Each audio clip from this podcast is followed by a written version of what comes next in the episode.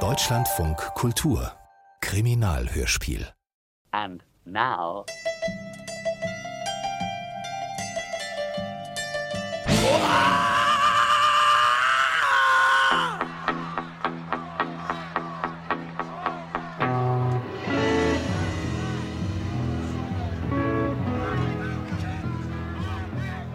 Christoph Prochnow Mord im Kopf.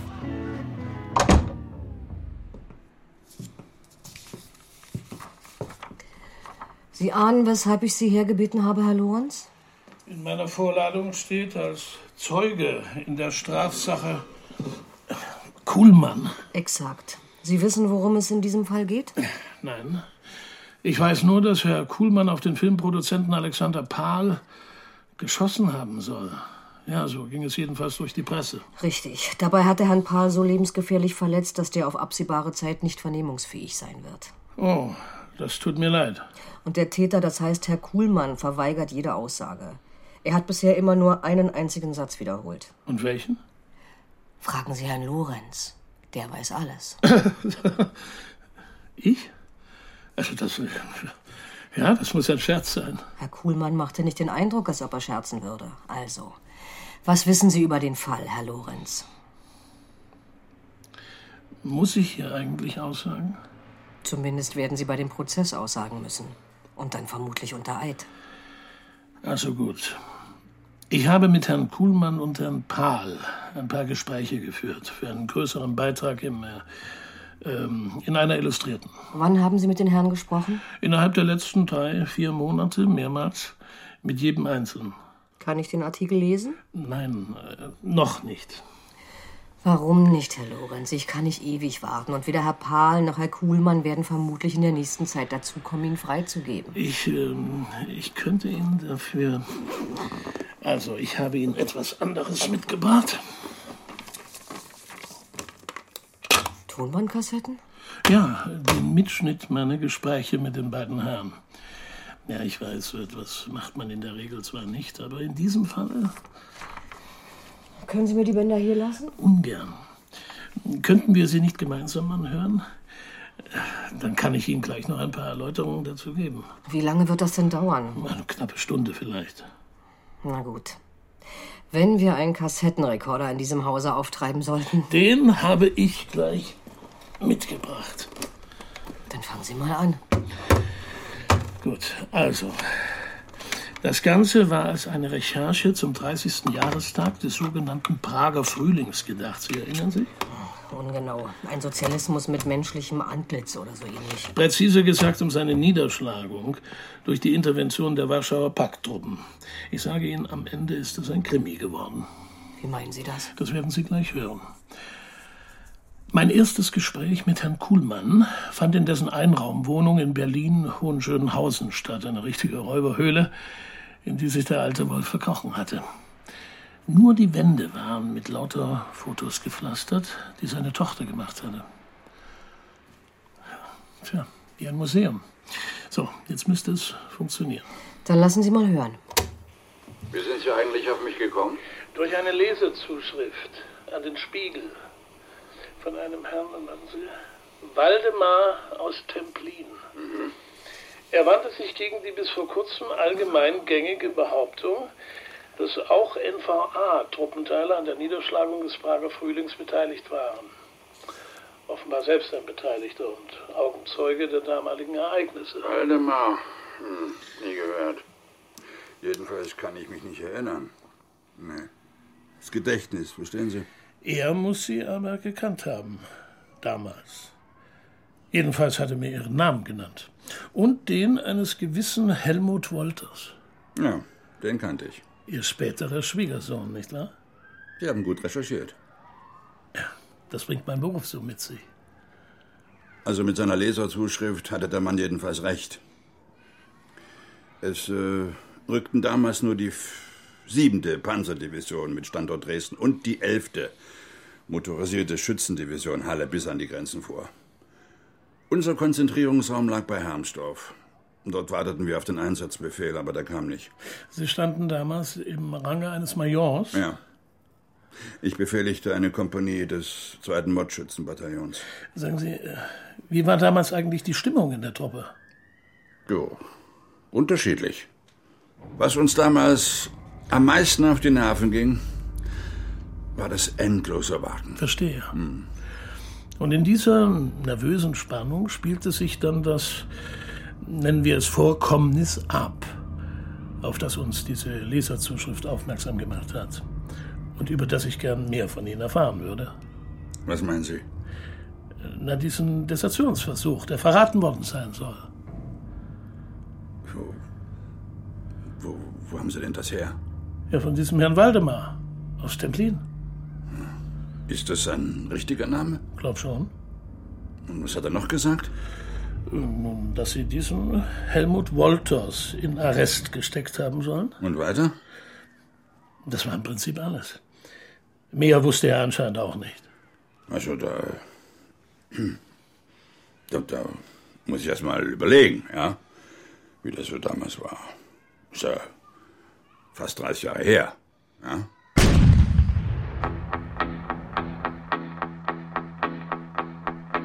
Weine nicht, wenn der Regen fällt. Dam, dam. Okay.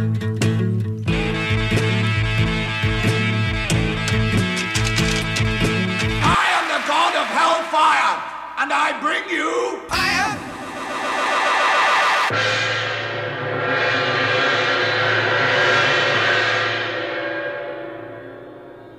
Tja, Wolters. Was soll ich sagen, mein Junge? Sie haben mich schwer enttäuscht. Sehr schwer sogar. Sie wissen, dass ich einiges für Sie übrig habe, hm? Hatte. Aber nun kann ich fast gar nichts mehr für Sie tun, Wolters. Schade, schade, sehr schade. Tut mir wirklich leid um Sie. Worauf wollen Sie hinaus, Genosse Major? Das wissen Sie doch, hm? Oder wollen Sie sich dumm stellen? Sie sprechen in Rätseln, Genosse Major. Also gut. Reden wir von Mann zu Mann, Wolters. Man wird Sie vor ein Militärgericht stellen. Militärgericht? Weshalb? Weshalb? Wegen Vorbereitung zur Fahnenflucht. Gibt es dafür irgendwelche Beweise? Sie wollen es abstreiten? Eine derartige Anschuldigung, ich weiß nicht, was Sie dazu kommen lässt, Genosse Major. Wir sind hier unter uns, Wolters. Ich habe dafür gesorgt, dass die Wache nicht mithören kann. Hm? Also, rede mal Tacheles, ja? Es existiert ein Mitschnitt eines Telefongespräches, das vor circa zwei Wochen aus unserer damaligen Standortnähe mit einem Studentenwohnheim in Prag geführt wurde. Ja? Ein Offizier der zuständigen MFS-Bezirksverwaltung Karl-Marx-Stadt hat mich und einige andere Kommandeure vor wenigen Tagen in den Stab gerufen und damit konfrontiert. Ah, verstehe. Und dieses Telefonat soll ich geführt haben. Hm, Natürlich waren Sie so schlau, Ihre Stimme derart zu verstellen, dass nur ich sie erkannt habe. Sonst hätte man sie schon vor ein paar Tagen hops genommen. Sie müssen sich irren, Genosse Major. Für wie dumm halten Sie mich eigentlich? hä? Soldat Wolters! Ich halte Sie für einen sehr klugen Mann und außerdem für einen liebevollen Vater. Lassen Sie meine Tochter aus dem Spiel. Das kann ich nicht, Genosse Major. Sie enttäuschen mich, Wolters, dass gerade Sie, äh, Sie mich mit meiner Tochter erpressen wollen. Manchmal muss man auch zu etwas unsauberen Mitteln und Methoden greifen, Genosse Major. Auch wenn man sie gemein und widerlich findet. Oder würden Sie sonst ein derartiges Gespräch mit mir führen? Gut, gut, gut. Sie haben mich äh, sozusagen in der Hand. Wolters. Seit wann ist meine Tochter in Prag? Ja, seit einem guten Monat vielleicht? Und was macht sie dort? Fotos. Was sonst? Wollen Sie mich verarschen, Wolters? Nein.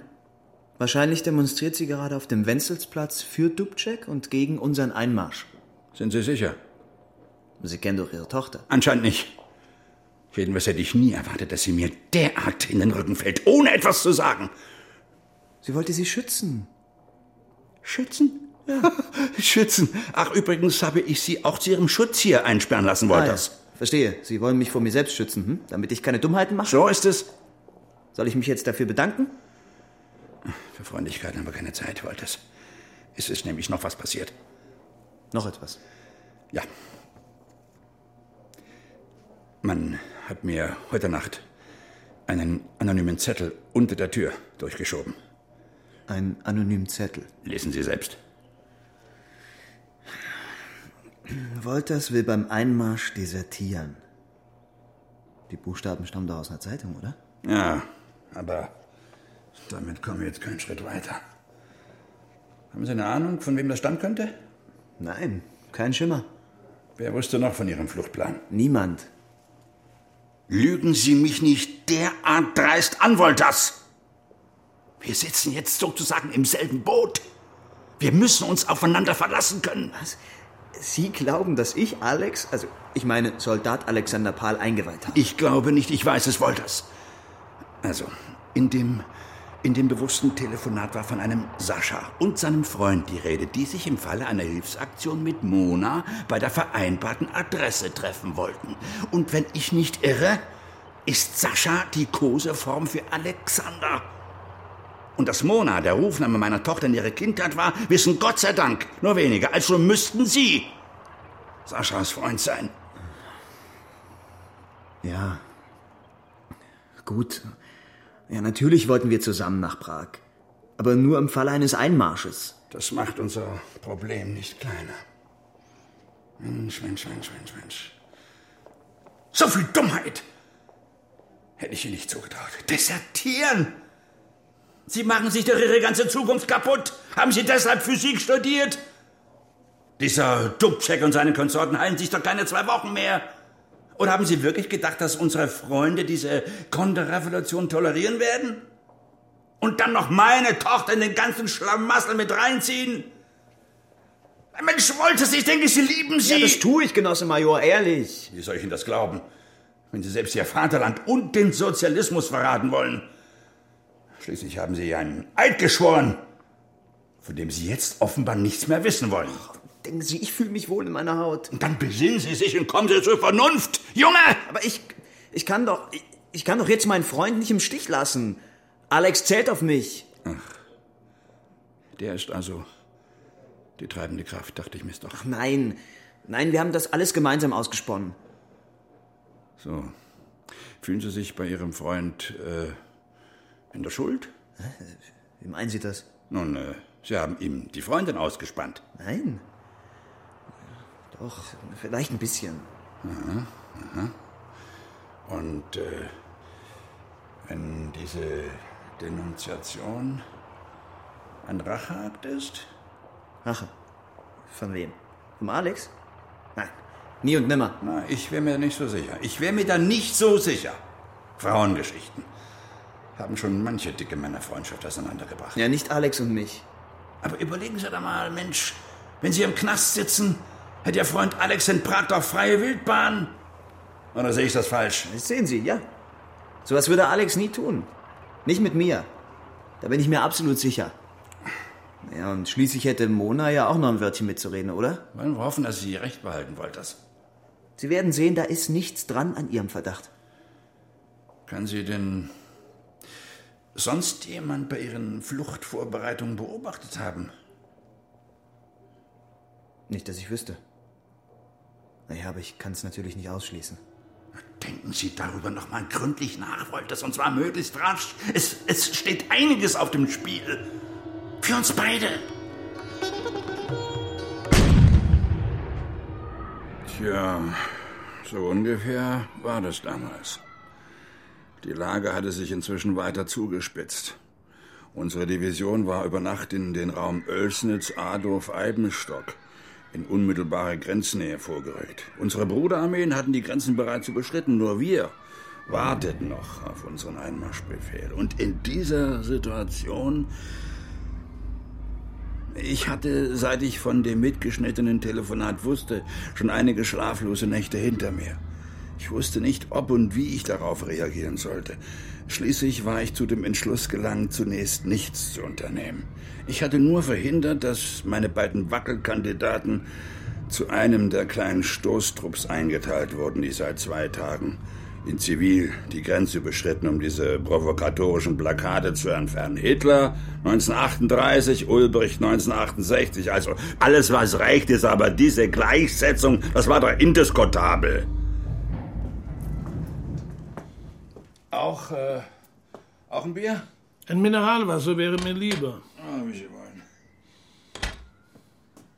Äh, So.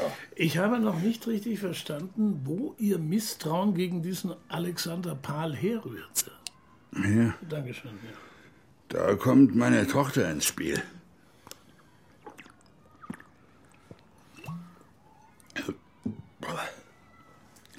So, also, Mona, die war damals gerade 20 geworden, studierte Fotografie in Leipzig, dachte ich jedenfalls. Ich war vorher über Jahre alleinerziehender Vater gewesen. Meine Frau hat uns verlassen, als Mona zwölf war. Wir kamen eigentlich gut miteinander aus. Nur in der Pubertät musste ich etwas strenger werden. Aber im Großen und Ganzen waren wir ein eingespieltes Team. Also besuchte sie mich, auch später noch, an meinem Stationierungsort. Ähm, Sekunde.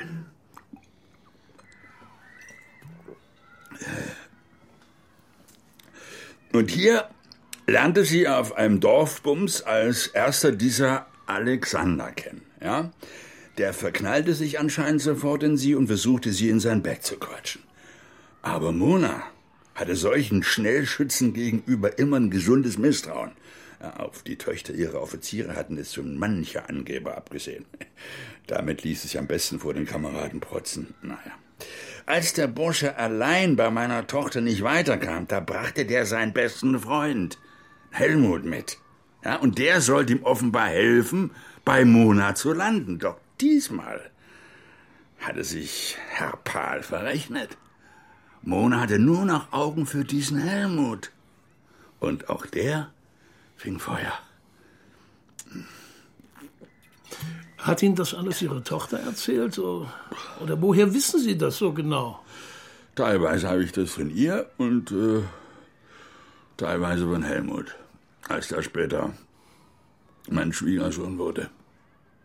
Soll ich, soll ich weitererzählen oder interessiert Sie das nicht? Doch, doch. Äh, Schließlich möchte ich ja verstehen, warum dieser Alexander seinen besten Freund später verraten haben soll. Eifersucht, ganz einfach. Aber es erklärt alles. Ah, der Reihe nach. Beim nächsten Ausgang verschwanden Helmut und meine Tochter unauffällig. Und Paul suchte sie überall. Vergeblich. Bei der Rückkehr in die Kaserne entschuldigte sich Helmut bei ihm, als Paul aber im Waschraum dann Monas Knutschläge auf Helmuts Brust sah. Da musste er durchgedreht sein. Eine Art hysterischer Anfall. Helmut konnte ihn kaum bändigen. Und den wild um sich schlagenden Paul hat er dann wie so ein kleines Kind in sein Zimmer getragen und dort hat er die ganze Nacht an seinem Bett gewacht. Ich weiß nicht, was in dieser Nacht passiert ist, aber am nächsten Morgen war alles wie früher. Er hatte seinen besten Freund anscheinend verziehen und vergeben, jedenfalls sich nach außen hin mit seiner Niederlage abgefunden. Aber ich habe nie dran geglaubt. Und am Ende recht behalten. Ja, leider. Wie meinen Sie das?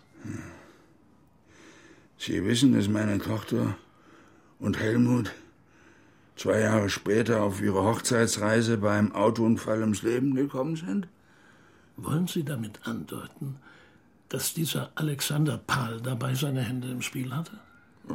Jedenfalls äh, war ihr Auto nicht in Ordnung gewesen. Ja, gab es denn keine Untersuchung? Doch, aber man fand bei seinem besten Freund weder Beweis noch Tatmotiv. Man hat es auf eine Fehleinstellung bei der letzten Durchsicht geschoben. Aber selbst das konnte nicht nachgewiesen werden. Sie hätten doch darauf hinweisen können. Ach, junger Mann. Dazu hätte ich diese ganze Fahnenfluchtaffäre nochmal aufrühren müssen. Vor der damaligen DDR-Justiz. Da hätte man meine Version gar nicht ernst genommen. Nehmen dürfen. Ja, und falls doch, wäre ich nicht nur achtkannig aus der Armee geflogen. Darüber werden wir sicher noch einmal genauer reden müssen, Herr Kuhlmann.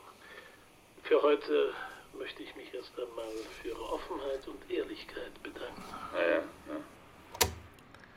Sind Sie denn überzeugt, dass er Ihnen die Wahrheit erzählt hat? Die volle natürlich nicht, aber vermutlich ein gutes Stück davon. Wenn ich das richtig verstanden habe, ist Kuhlmann der Meinung, dass Herr Pahl seine Tochter und diesen Helmut Wolters auf ihrer Hochzeitsreise mit einem manipulierten Auto umgebracht hat? Genau so ist es. Ob das allerdings der Wahrheit entspricht? Ich spiele Ihnen erstmal das Band von meiner ersten Begegnung mit Herrn Pahl vor. Ja, bitte. Ich hatte mich mit Pahl in seinem Produzentenbüro in seiner Filmfirma in Leipzig verabredet. Ich überspringe mal den Anfang, da gibt's nichts Besonderes. Aber hier vielleicht. Sie meinen unsere verhinderte Fahnenflucht? Ja. Mich würden die damaligen Ereignisse mal aus Ihrer Sicht interessieren. Na, eigentlich war das alles ganz einfach. Als wir da bei Eibenstock, oder wie das Nest hieß, unmittelbar an der Grenze lagen und auf den Einmarschbefehl warteten, war uns beiden, also Helle und mir klar, dass wir nie auf unsere tschechoslowakischen Gesinnungsbrüder schießen würden. Oder sonst irgendwie an der Niederschlagung des Prager Frühlings mittun wollten. Im Gegenteil, diese Dubček-Leute waren uns sympathisch. Aber da muss ich ein bisschen über unsere Vorgeschichte erzählen. Ich habe Helle Wolters, Helle war sein Spitzname, auf der Oberschule kennengelernt. Also, wir wurden schon in der ersten Schulstunde Banknachbarn und waren seitdem sozusagen unzertrennlich. Dabei konnten wir unterschiedlicher nicht sein. Helle war groß, stark, blond. Kein Schönling, aber er besaß so etwas wie einen natürlichen Charme. Und schon in frühen Jahren eine sehr männliche Ausstrahlung. Und alle Mädchen flogen auf ihn. Dabei hatte er die ganze Oberschulzeit über nur eine feste Freundin. Natürlich die schönste der ganzen Schule. Anita. Seine erste große Liebe. Keine andere kam für ihn ernsthaft in Frage, obwohl er sie alle hätte haben können. Helle glaubte an die große Liebe. Er war auch politisch ein Idealist, glaubte an den Sozialismus als die bessere Gesellschaftsordnung und später, dass der im Sinne der Prager Reformer zu verbessern wäre. Dass seine Freundin ihn kurz vor dem Abi durch Westflucht ihrer Eltern verließ, das war wohl der erste und einzige große Schock in seinem Leben, an dem er lange zu knabbern hatte. Dennoch legte er ein glänzendes Abitur hin und studierte gleich anschließend Physik an der Humboldt-Uni. Seine Praktika absolvierte er an der Sternwarte in Potsdam-Babelsberg. Dort trafen wir uns in den folgenden Jahren immer wieder, denn ich hatte das unverschämte Glück, an der Filmhochschule in Babelsberg zum Regiestudium zugelassen zu werden. Dort begann ich für die neuesten tschechischen Filme zu schwärmen, bekam Kontakte zur Prager Filmhochschule, lernte viele junge tschechische Regisseure persönlich kennen. Ja, ich hatte die Traute, mich bei Milos Forman nach seinem Schwarzen Peter als Regieassistent zu bewerben. Also war für uns die Situation eindeutig. Ich wollte zu meinen Prager Filmfreunden, Helle zu seiner neuen Flamme. Äh, das habe ich fast vergessen zu erzählen. Nach ein paar belanglosen Affären hatte sich Helle endlich noch einmal ernsthaft verknallt. Und zwar ausgerechnet in das schnucklige Töchterlein unseres Majors. Die hatte sich zumindest ideologisch rechtzeitig von ihrem verknöcherten Alten abgenabelt und demonstrierte in Prag für Dubček. Wie die beiden auf dem Wenzelsplatz aufeinander getroffen wären, hätte ich zu gerne miterlebt. Tja, sicherlich eine interessante Filmszene. Aber zu der kam es ja dann nicht. Leider. Angeblich hat unser großer Bruder dem Genossen Ulbricht im letzten Moment einen Strich durch die Rechnung gemacht. Andere Quellen behaupten das Gegenteil. Aber egal. Äh, wie hatten Sie sich Ihre Flucht eigentlich konkret vorgestellt? Groß vorbereiten konnten wir uns unter den damaligen Umständen nicht. Wo Zivilklamotten gelagert wurden, wussten wir von einigen kleinen Stoßtruppunternehmungen auf die andere Seite. Also wollten wir beim Einmarsch eine günstige Situation abpassen, um uns als Zivilisten nach Prag durchzuschlagen. Wir hatten mit Mona schon vor dem ganzen Schlamassel eine Deckadresse ausgemacht, an die Helle seine Liebesbriefe schicken sollte. Ein Studentenwohnheim in Prag. Dort sollte sich Mona regelmäßig melden, um Post und andere Nachrichten abzuholen.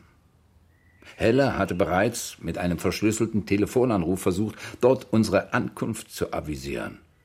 Wir durften kein Risiko mehr eingehen. Zumal wir seit ein paar Tagen den Eindruck hatten, dass wir uns der besonderen Aufmerksamkeit und Fürsorge unseres Kompaniechefs erfreuen durften. Jedenfalls hatte der die Entscheidung unseres Zugführers, der uns für eins dieser kurzen Stoßtruppunternehmen über die Grenze bereits eingeteilt hatte, kurzerhand rückgängig gemacht. Dabei waren wir uns noch völlig unschlüssig gewesen, ob wir schon diese Chance zur Flucht nutzen sollten. Ergo, wir waren ziemlich verunsichert, und dann wurde Helle plötzlich auch noch unter einem nichtigen Vorwand in Arrest genommen. Und ich saß Mutterseelen allein da. Und, was haben Sie gemacht? Zunächst gar nichts. Ich hatte die Hosen gestrichen voll. Aber ich habe erst mal abgewartet, bis mich unser Major in sein Zimmer befahl.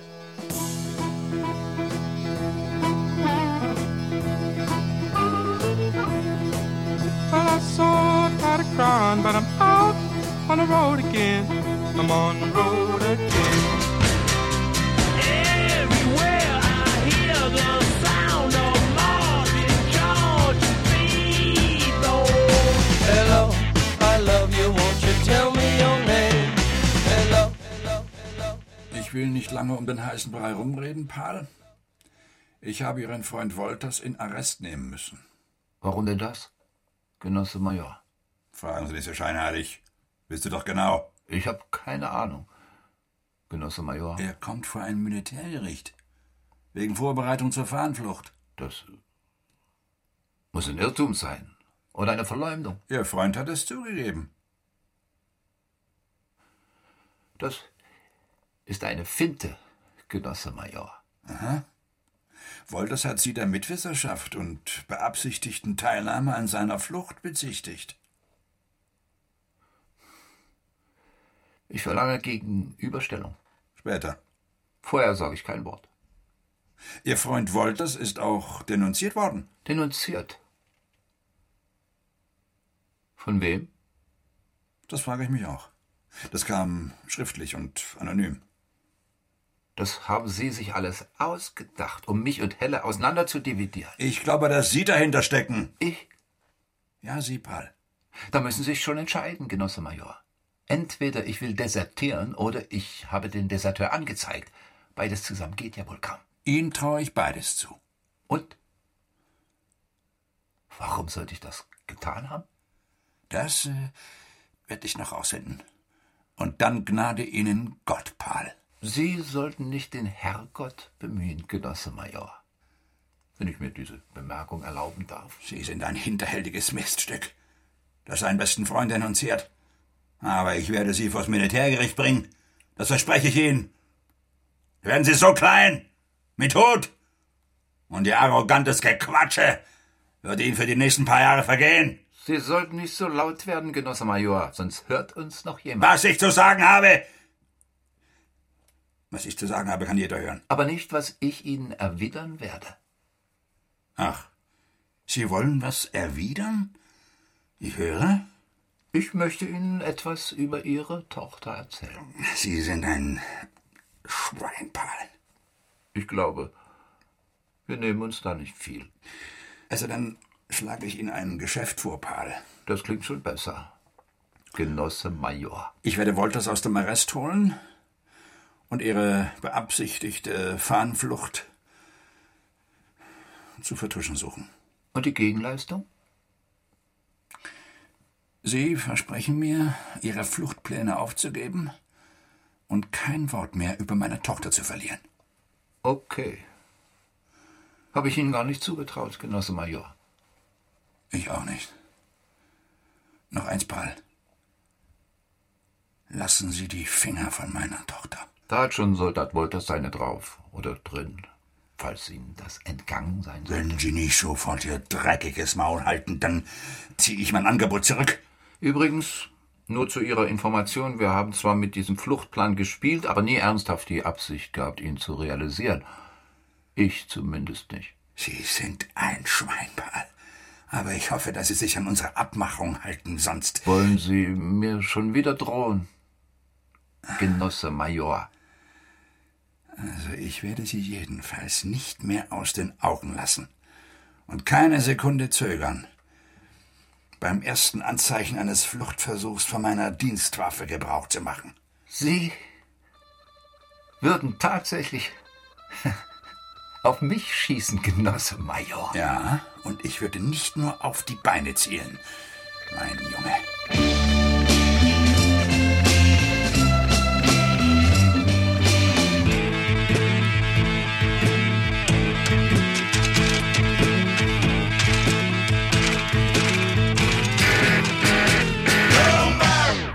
Das Schlimmste war, das Arschloch meinte es ernst.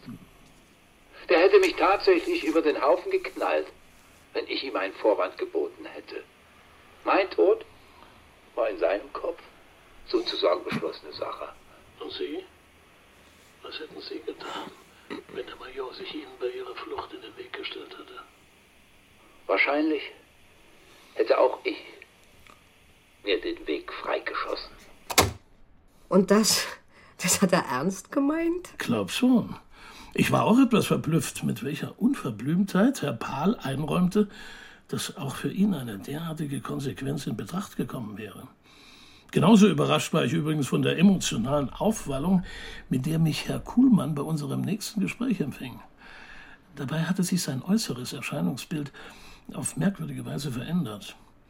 Ich meine, war er bei unserem ersten Treffen ganz als der korrekte, etwas bürokratische Militär aufgetreten, so hockte er diesmal in ausgebeulter Trainingshose in seinem Sessel und es muss ihm ziemlich dreckig gegangen sein.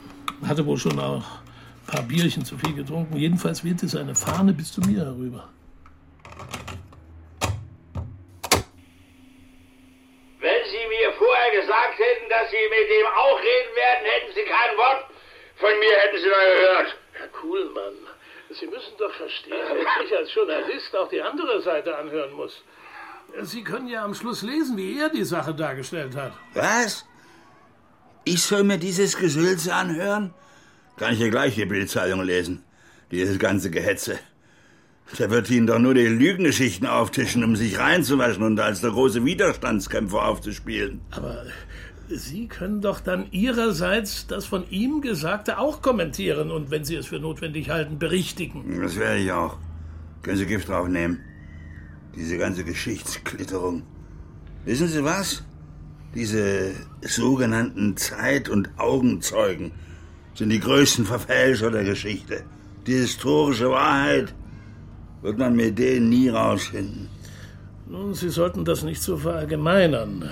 Wir wissen doch beide, dass Erinnerungen immer sehr subjektiv und selektiv sind. Umso wichtiger, dass auch Sie sich an der Wahrheitsfindung beteiligen. Wahrheitsfindung. Also gut, dann schicken Sie mir den ganzen Scheiß, wenn er fertig ist. Hoffe nur, dass ich da nicht kotzen muss. Versprochen ist versprochen, Herr Kuhlmann. Ja, können wir dann weitermachen? Wenn es sein muss. Was wollen Sie denn noch wissen? Na, wie das weitergegangen ist damals. Vor allem mit der Desertion, den beiden Jungs und ihrer Tochter. Also gut. Wie Sie ja bereits wissen, ging die ganze Desertionsgeschichte zunächst glimpflich aus. Der Einmarschbefehl kam nicht. Damit war für die beiden das Fluchtmotiv entfallen, jedenfalls das Wichtigste. Helmut Wolters gab mir sein Ehrenwort, also konnte ich ihn unter einem Vorwand wieder aus dem Arrest holen. Aber natürlich ließ ich die beiden keine Sekunde mehr aus den Augen, bis wir aus dem Grenzgebiet zurückgezogen wurden. Ich weiß nicht, wie die beiden dann genau mit ihrer anonymen Denunziation umgegangen sind. Offenbar hielt Wolters an seiner Überzeugung fest, dass dieser Verrat niemals von seinem besten Freund ausgegangen sein konnte. Er vermutete eher, dass jemand anderes sie belauscht oder beobachtet hatte, beziehungsweise dass jemand ihm und mir eins auswischen wollte, aus welchen Gründen auch immer. Aber ich denke mir, Paul hätte sich nie auf diesen Kuhhandel mit mir eingelassen, wenn noch ein dritter Mitwisser im Spiel gewesen wäre. Ungefähr einen Monat nachdem wir zurückgekehrt waren, kam dann der große Hammer. Die Kameraden von Horch und Cook tauchten in unserer Kaserne auf, filzten mein Dienstzimmer. Und als ich laut wurde, eröffneten die mir, dass wir nach Fotos von konterrevolutionären Aktionen suchten, die meine Tochter in die DDR eingeschmuggelt hatte. Mona war verhaftet worden. Gegen sie liefen Ermittlungsverfahren wegen staatsfeindlicher Hetze und Staatsverleumdung. Ich beteuerte, dass ich mit meiner Tochter gebrochen und jeden Kontakt eingestellt hatte. Tatsächlich hatte ich mich geweigert, mich nach ihrer Rückkehr aus Prag mit ihr zu treffen. Also fanden sie weder bei mir noch später in Wolters spinnt etwas. Was meinen Sie, wie erleichtert ich war? Ich wusste ja, dass Wolters sich mit Mona getroffen und ihre Fotos gesehen hat, aber tatsächlich trug dieser Dussel eins davon in seiner Brusttasche mit sich rum. Och, also, aber da, da mischte sich wieder sein bester Freund Alex ins Spiel. Der hatte irgendwie äh, von der Razzia Wind bekommen. Jedenfalls warnte er Wolters rechtzeitig und der konnte sein ach, fatales Foto vernichten. Also räumen Sie ein, dass Herr Pahl auch mal was Gutes getan hat? Was Gutes? Der hat er dann nur zu seiner Tarnung gemacht. Überlegen Sie doch mal, wie ist denn die Stasi auf die Spur meiner Tochter und dann in unsere Kaserne gekommen? Hä? Also Sie wollen doch nicht behaupten, dass Herr Pahl auch noch Ihre Tochter denunziert hat. Wer es einmal getan hat, warum sollte es nicht wieder tun? Diesmal reicht es ja, wenn man meine Tochter aus dem Verkehr zog. Seinem besten Freund musste er sowas nicht zum zweiten Mal antun. Mona musste dann für sechs Monate hinter Gitter und ich Schwein hab sie nicht einmal besucht. Nicht nur, weil ich Schiss hatte, Schiss um meine beschissene Karriere. Ich fühlte mich allen Ernstes immer noch hintergangen und verraten von ihr. Wolters aber, Wolters hielt eisern zu Mona, besonders in dieser Zeit. Werde ich ihm nie vergessen.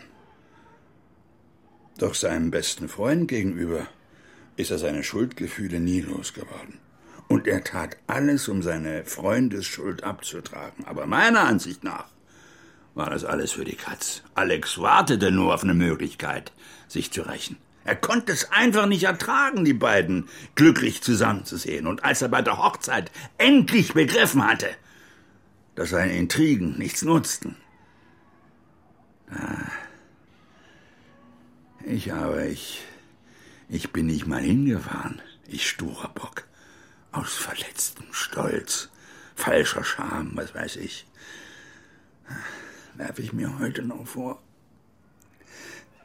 Vielleicht hätte ich die beiden doch irgendwie beschützen können. Wenn Sie von Herrn Pahls Schuld so fest überzeugt sind, aber bei der DDR-Justiz keine Chance für eine Aufklärung sahen, ja, warum haben Sie es dann nicht nach der Wende noch einmal versucht? Na, hab ich doch. Guter Mann, hab ich doch. Erst wollte ich nichts mit dem sogenannten Rechtsstaat zu tun haben. Aber dann hab ich mir Mut angetrunken und bin zu einem Staatsanwalt in West-Berlin marschiert, um die Wiederaufnahme des DDR-Ermittlungsverfahrens zu beantragen. Wissen Sie, wie der mich angeguckt hat? Wie ein Halbirn aus der Taiga oder vom Mond. Ja? Ein DDR-Major pisst einen Widerstandskämpfer und Bürgerrechtler an. Da kann er nur verbohrt, senil, rachsüchtig oder sonst was sein. Auf keinen Fall ernst zu nehmen, der Mann. Na, Sie glauben mir doch auch nicht. Sogar zu diesen Gaukleuten in diese Behörde bin ich gerannt und habe Akteneinsicht bei meiner Tochter beantragt. Hatte gehofft, dort einen Hinweis auf eine Denunziation oder, oder Alex zu finden, aber nichts. Gar nichts, nichts, nichts, nichts. Die Akte war einfach nicht auffindbar. Jedes Jahr habe ich gehofft, dass er noch auftauchen würde. Bis heute. Ach, ja, ja. Natürlich wurde ein Wiederaufnahmeverfahren abgelehnt. Wegen mangelnden Beweisen und weil Paul selbstverständlich alles abgestritten und genau das Gegenteil von mir behauptet hat. Vermutlich hat er mich noch anderweitig angeschissen. Am Schluss konnte ich noch froh sein, dass man mir keine Verleumdungsklage an den Hals gehängt hat. Na schön, dann werde ich mir die betreffenden Akten mal kommen lassen. Auf dem nächsten Band habe ich dann Paul mit den Anschuldigungen seines alten Majors wegen der Denunziationen und dem Hochzeitsauto konfrontiert. Was soll ich dazu sagen? Das ist alles erstunken und erlogen. Von vorne bis hinten. Ich soll meinen besten Freund umgebracht haben. Aus Eifersucht. Mein Gott, was sich ein krankes Hirn so zusammenreimt. Natürlich war ich verletzt, als Helle mir Mona ausgespannt hat. Aber deshalb bringt man doch niemanden um. Jedenfalls ich nicht. Mit Ende unserer Armeezeit hatte ich Helle und Mona aus den Augen verloren. Schon wegen der räumlichen Trennung. Ich war als Regieassistent beim Fernsehfunk in Berlin eingestiegen. Ein Film jagte den anderen. Ich hatte genügend Stress, auch politisch. Außerdem kam ich mit einigen Regisseuren nicht zurecht. Und als Assistent ist man manchmal der letzte Dreck.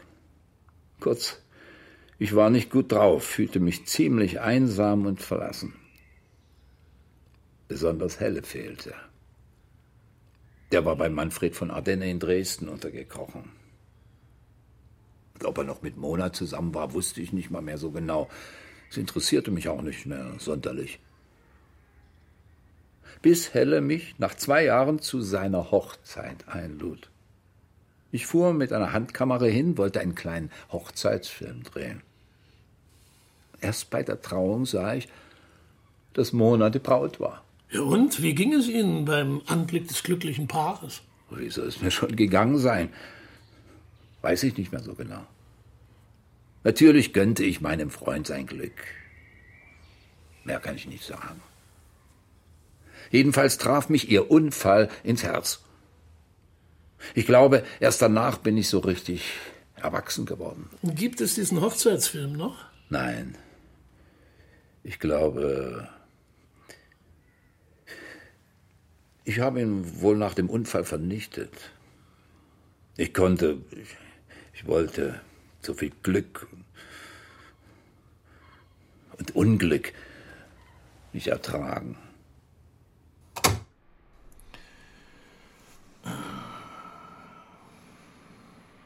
Also ehrlich gesagt weiß ich immer noch nicht recht, wie ich diesen Mann einschätzen soll. Ja, das ist mir zunächst auch schwer gefallen. Aber jetzt haben Sie wohl eine Meinung. Es ist schwierig. Irgendwie ist er nicht recht zu fassen.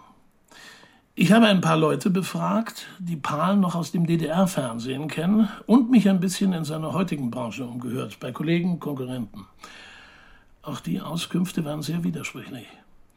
Also im DDR-Fernsehfunk ist er auf keinen grünen Zweig gekommen. Ideologische Gängelung, ein ewiger Regieassistent und als er endlich mal einen eigenen Film bekommen hat, sollte er mehr als mittelmäßig geworden sein.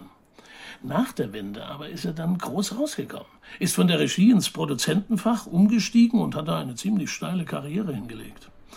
Heute ist er Mitgeschäftsführer einer der erfolgreichsten ostdeutschen Filmfirmen, hat ein paar große Fernsehserien in Land gezogen. Also eindeutig ein Gewinner der Wende. Allerdings äh, sollen seine Geschäftsmethoden nicht immer ganz koscher sein.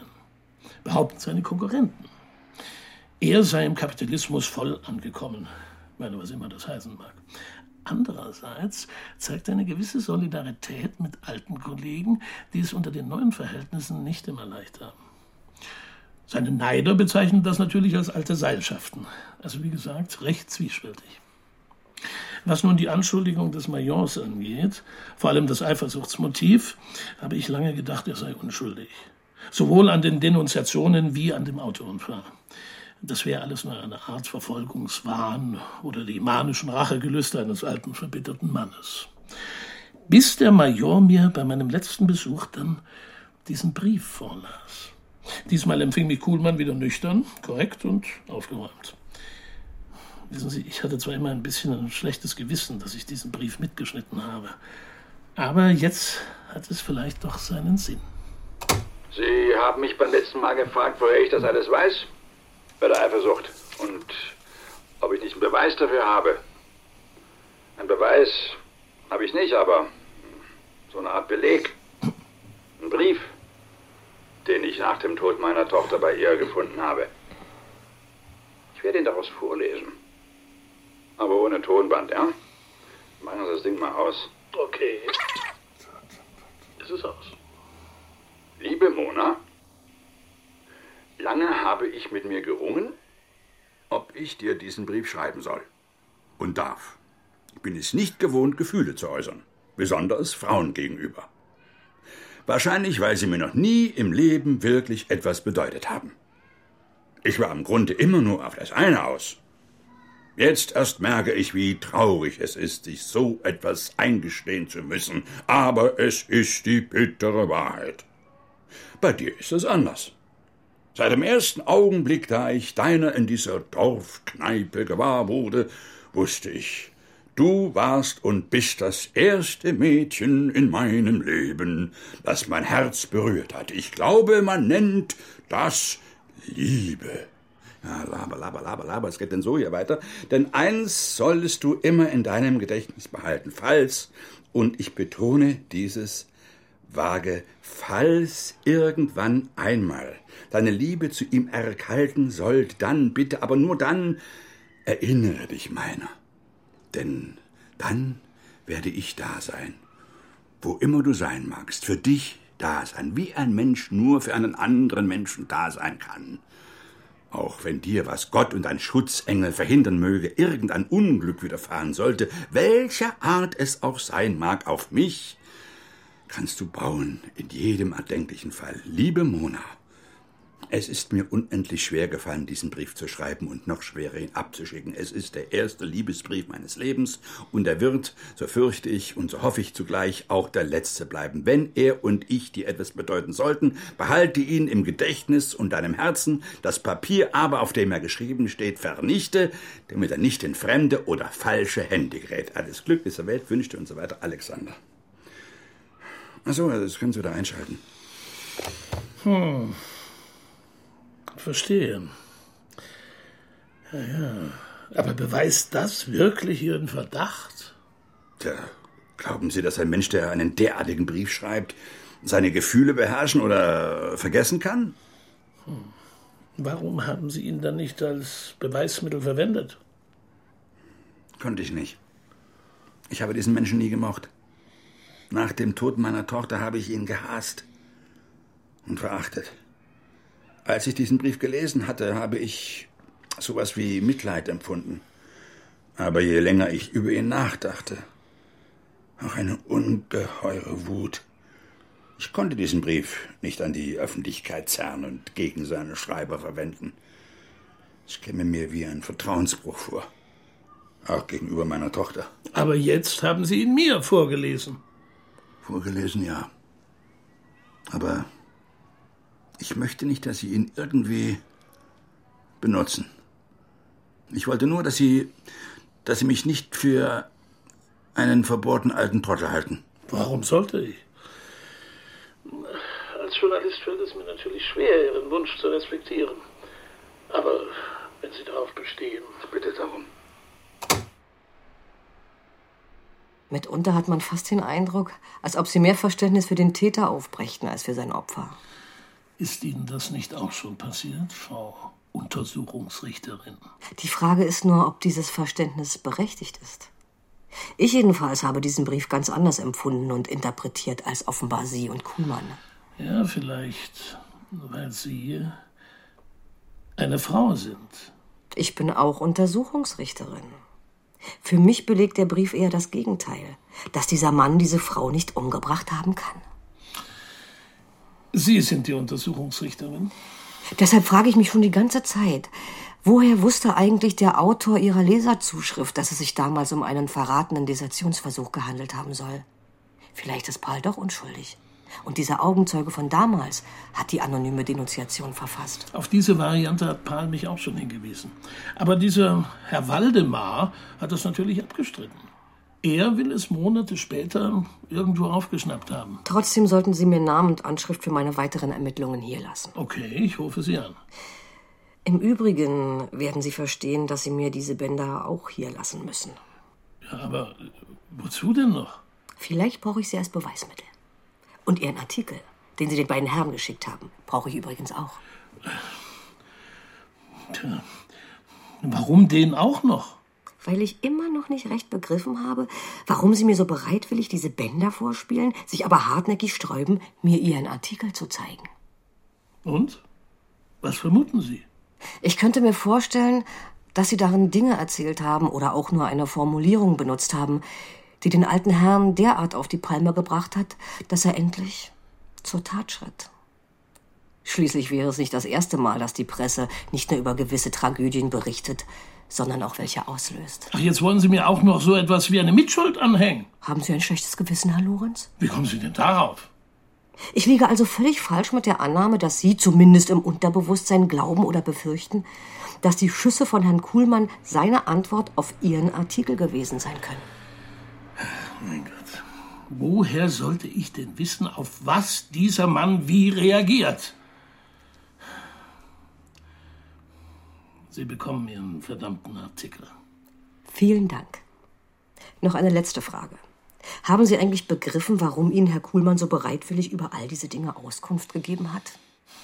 Anfangs nicht. Aber dann gewann ich den Eindruck, dass es ihm gar nicht auf diese Armee-Episode ankam. Ihm ging es eigentlich mehr, ich sage das jetzt mit aller gebotenen Vorsicht, um die Vergeltung für den Tod seiner Tochter. Sie glauben, er wollte Sie benutzen, um noch einmal eine Art Revisionsverfahren in Gang zu setzen? Um den Tod seiner Tochter zu rächen? Ich kann das nicht ausschließen. Und da ihm das mit mir und meinem Artikel nicht gelungen ist, hat er möglicherweise seine Sache selbst in die Hand genommen. Nicht uninteressant. Sagen Sie, mit welchem Strafmaß muss Herr Kuhlmann denn rechnen? Das hängt davon ab, ob Herr Pahl seine schweren Verletzungen überleben wird. Bis jetzt dürfte die Staatsanwaltschaft auf versuchten Totschlag plädieren. Wenn Herr Pahl stirbt, wird es Mord.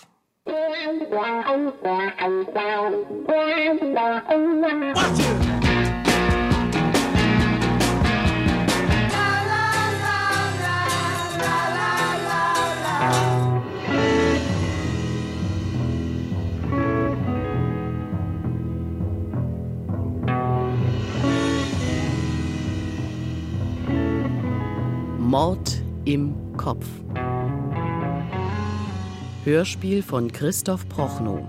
Es sprachen Journalist Hilmar Eichhorn, Untersuchungsrichterin Steffi Kühnert, Major Kuhlmann Hans-Jürgen Hürrich, Alexander Pahl Christian Steyer, Helmut Wolters Nico Holonitsch, Ton Martin Eichberg, Technik Hermann Leppich, Regieassistenz Silke Ben. Regie Wolfgang Rindfleisch. Produktion Deutschlandradio Kultur 2008